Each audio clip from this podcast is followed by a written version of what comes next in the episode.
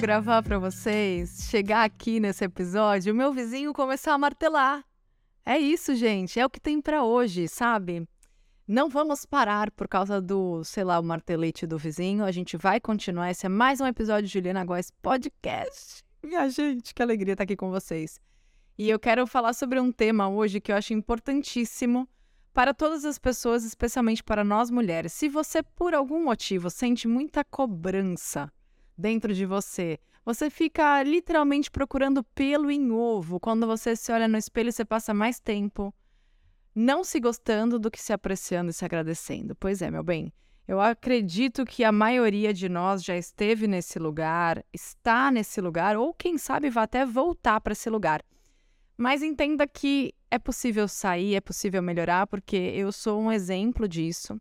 E eu quero contar para vocês como foi o meu processo de aceitação, o meu processo de autovalidação, que é algo que eu ensino muito hoje em dia, tanto nos meus conteúdos quanto nos meus cursos, passo para as minhas alunas, porque, cara, assim, cê, a sua vida é aqui, é agora. Como você escolhe viver? Como que você está lidando com você? Como você fala com você? Como que você acorda com que tom da voz interior, com qual perspectiva e ótica você se enxerga no espelho? Caramba, a gente passa boa parte da nossa vida se colocando para baixo e a gente ainda espera que os outros vão amar a gente, daí os outros não amam a gente do jeito que a gente quer. Ou seja, é ladeira abaixo. Então, vamos melhorar isso? Eu quero poder te ajudar. Esse é mais um episódio de Juliana Góes Podcast, aquele lugar seguro para a gente rever as nossas emoções, para a gente rever as nossas crenças, pensamentos e a nossa forma de viver, especialmente a nossa forma de se relacionar com nós mesmas e como que se passa aqui dentro. Combinado, gente? Então vamos lá. Olha, se você se identificou com essa fala, fica, segue o podcast, avalia e, e lembra de compartilhar para que mais pessoas possam ouvir essa mensagem.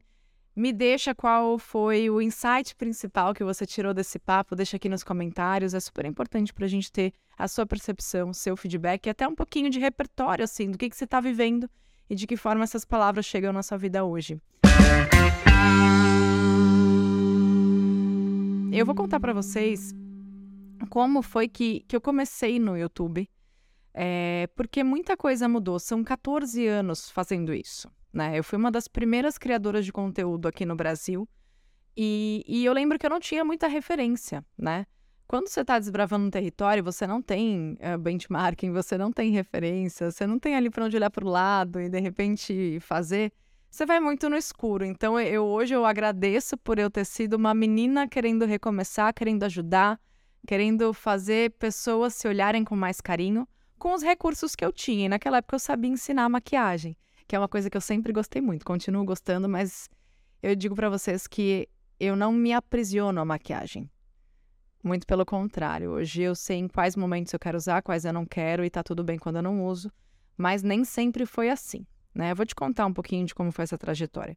E eu até falei num podcast que eu fui recentemente sobre o quanto que existia uma curadoria do conteúdo que eu gravava, dos tutoriais de maquiagem e o quanto que existe essa curadoria ainda. Quando a gente pensa em internet, o que você vê na internet, aquela pessoa que você olha, o estilo de vida dela, a família dela, ela com os filhos, o corpo dela, a cara dela, o cabelo. A gente está sempre olhando para o palco do outro e comparando com o nosso bastidor, que é extremamente injusto, né? Então, é, naquela época, as poucas referências que eu tinha, eram de gringas que faziam tutorial com baita equipamento, com luzes, com não sei o que lá, aquela pele perfeita. E era um recorte. E eu enxergava esse recorte como uma principal referência, como tinha que ser. Então, por muitos anos, gente, é, eu gravava, eu editava, eu postava, eu que fazia tudo. Era uma dupla jornada, porque eu trabalhava como repórter na TV. Então, quando eu chegava das gravações, ou às vezes nos momentos de, de que eu estava de folga, entre aspas, eu, eu produzia e depois eu dava um jeito de editar e de subir o conteúdo, enfim, eu tinha essa dupla jornada.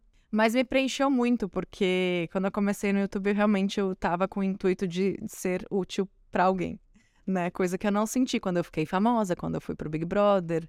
E até quando eu era atleta e ganhava um monte de medalha, era campeã de um monte de coisa, tipo, que, que isso muda na vida das pessoas, né? Muda na minha, da minha família, quem sabe da, da minha equipe, mas não, eu não tinha esse senso de contribuição. E daí, com o passar do tempo, eu percebi que, assim, eu deixava o vídeo perfeito.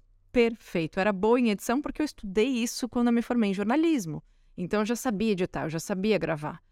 E daí, eu deixava perfeito. Com o tempo, eu investi em equipamento, com o tempo, eu investi em câmeras melhores, com lentes melhores, eu fazia a pele ficar maravilhosa.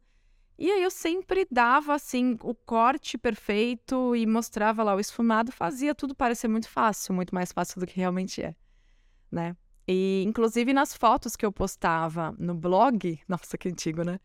É, e existe o blog ainda, tá?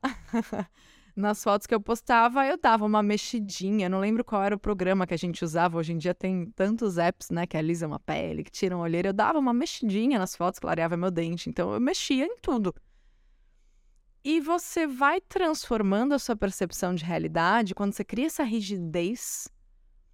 Você vai se distanciando daquela perfeição. E quanto mais se investe nessa perfeição, mais você vê quão diferente você é daquilo. Eu acho que é justamente essa curadoria que é tão tóxica, que faz a gente se distanciar de quem a gente é e, e distancia demais do processo de aceitação. Então, eu acho isso muito perigoso.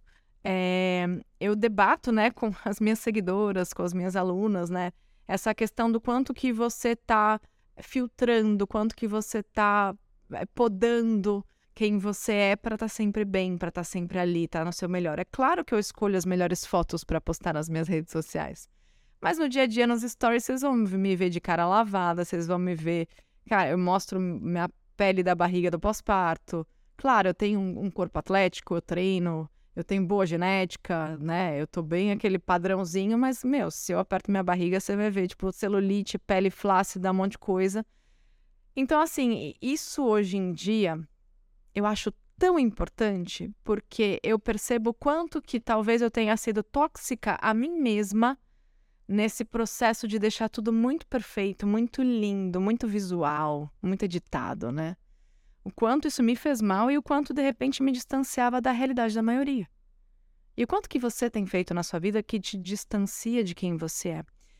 E assim, gente, é... não tem certo e errado, sabe? Mas eu acho que criar muleta a partir de coisas, criar dependência a partir de coisas externas, é um caminho muito complicado, entendeu? Então, uma coisa é você gostar de de repente trabalhar com determinada roupa, com determinada maquiagem, você não abre mão do seu corretivo.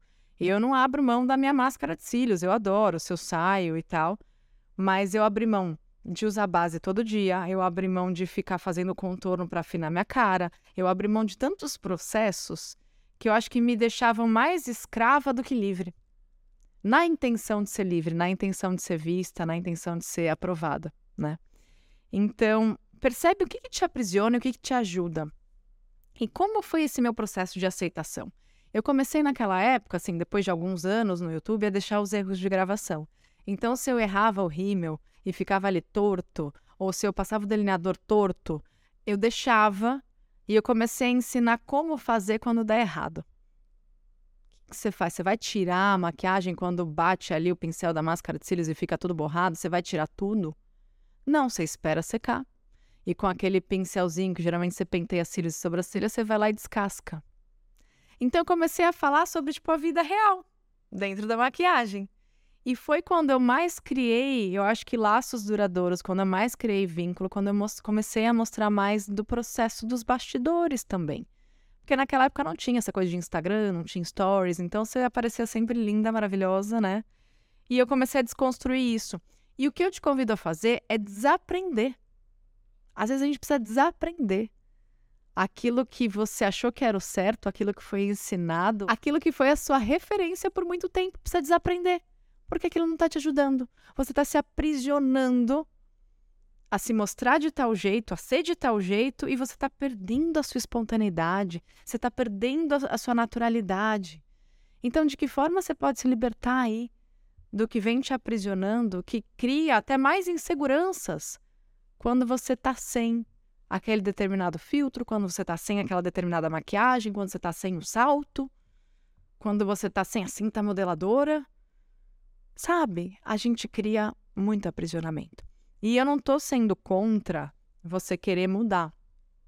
querer fazer, né, um tratamento, você querer mudar sua alimentação e de repente o seu objetivo é perder peso, não é isso. Mas é entender o que está te favorecendo como um todo na sua saúde, inclusive mental, na sua sanidade, no seu emocional. E que você faça suas escolhas porque você se ama e não porque você se odeia. Toda escolha baseada em rejeição a você mesma não é contribuição.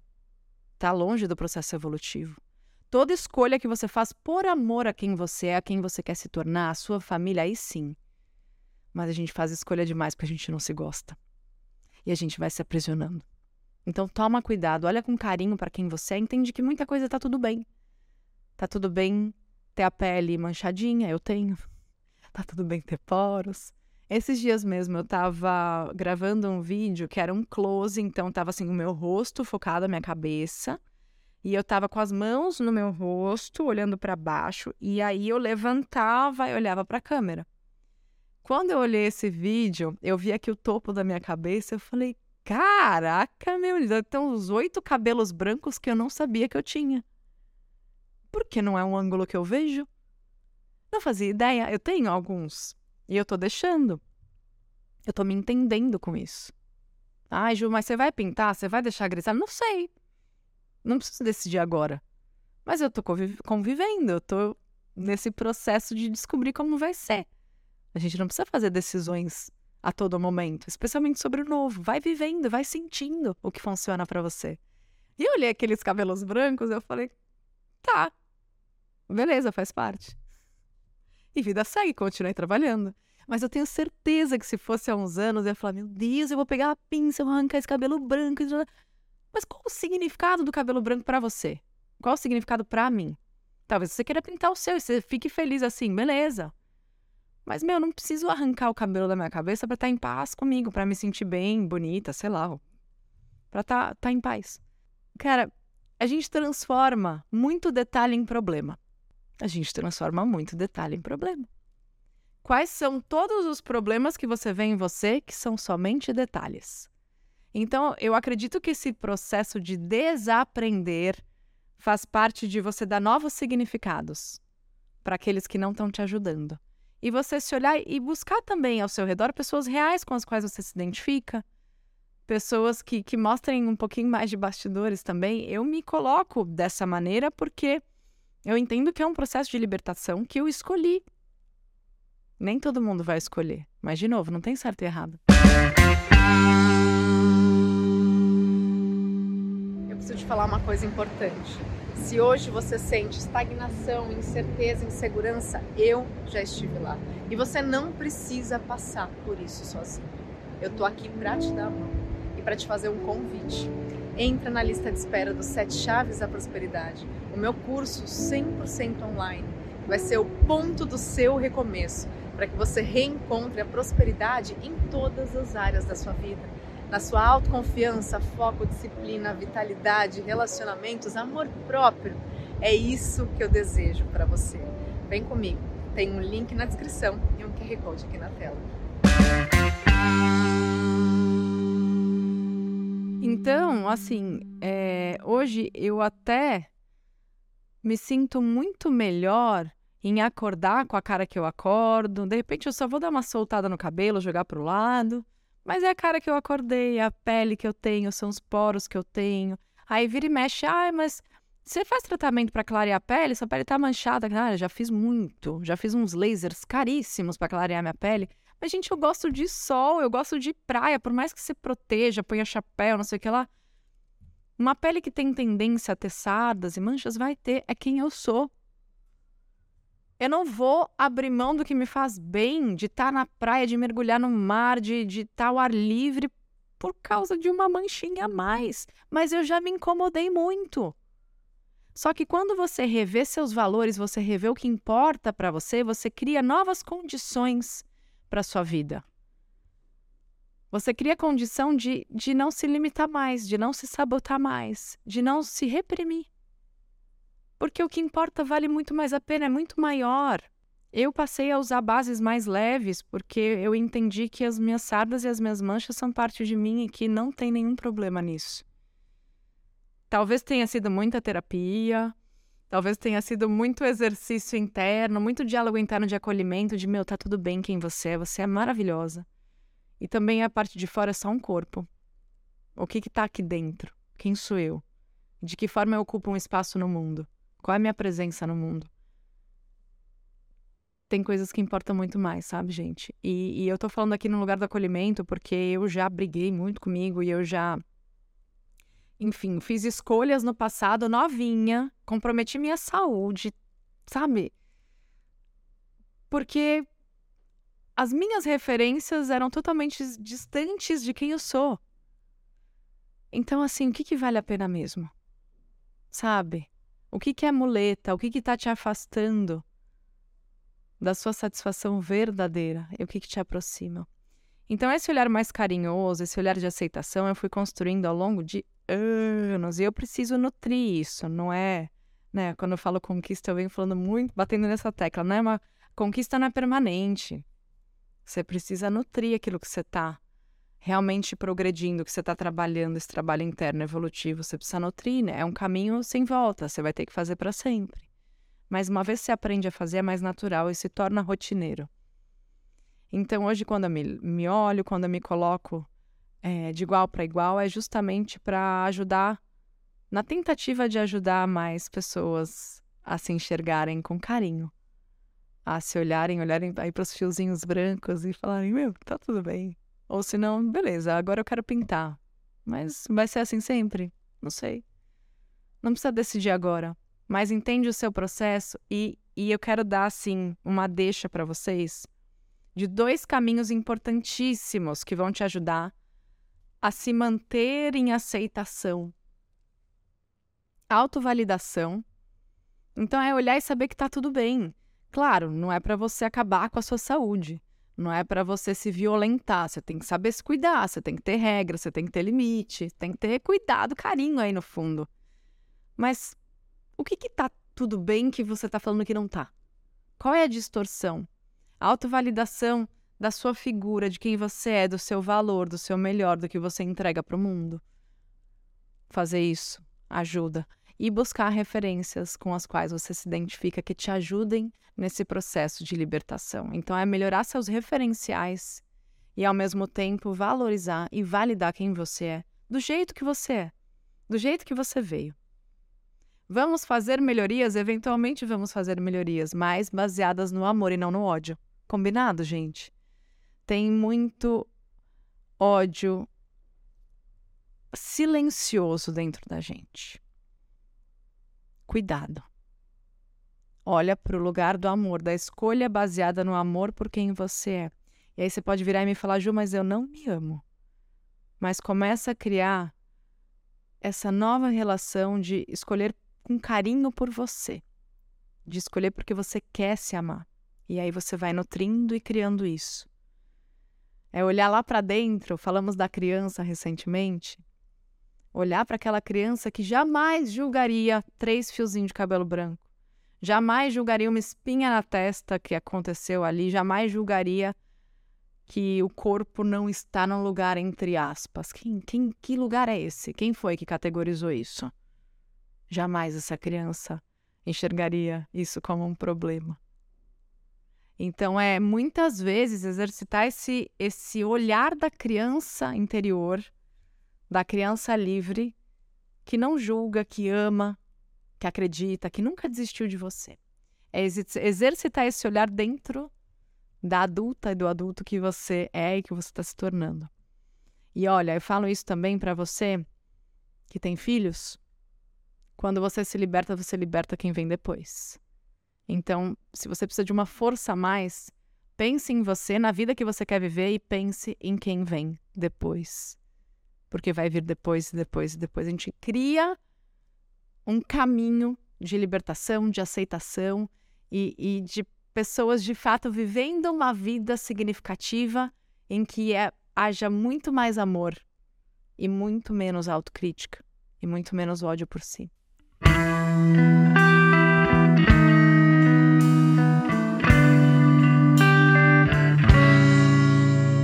É isso, minha gente. Eu espero que essas palavras tenham te ajudado de alguma maneira Não tenha pressa, mas não deixe isso para depois, tá bom? Começa aos pouquinhos a se reconhecer, a olhar mais porque você gosta mais do que ficar focando no que você não gosta. É um treino, perspectiva é treino, olhar é treino. E aos poucos vai se tornando natural.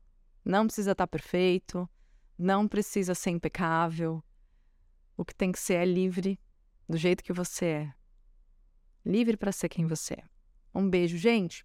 Compartilha esse episódio com mais pessoas e deixa aí nos comentários de que forma que chegou essa mensagem para você. Um beijo e até mais.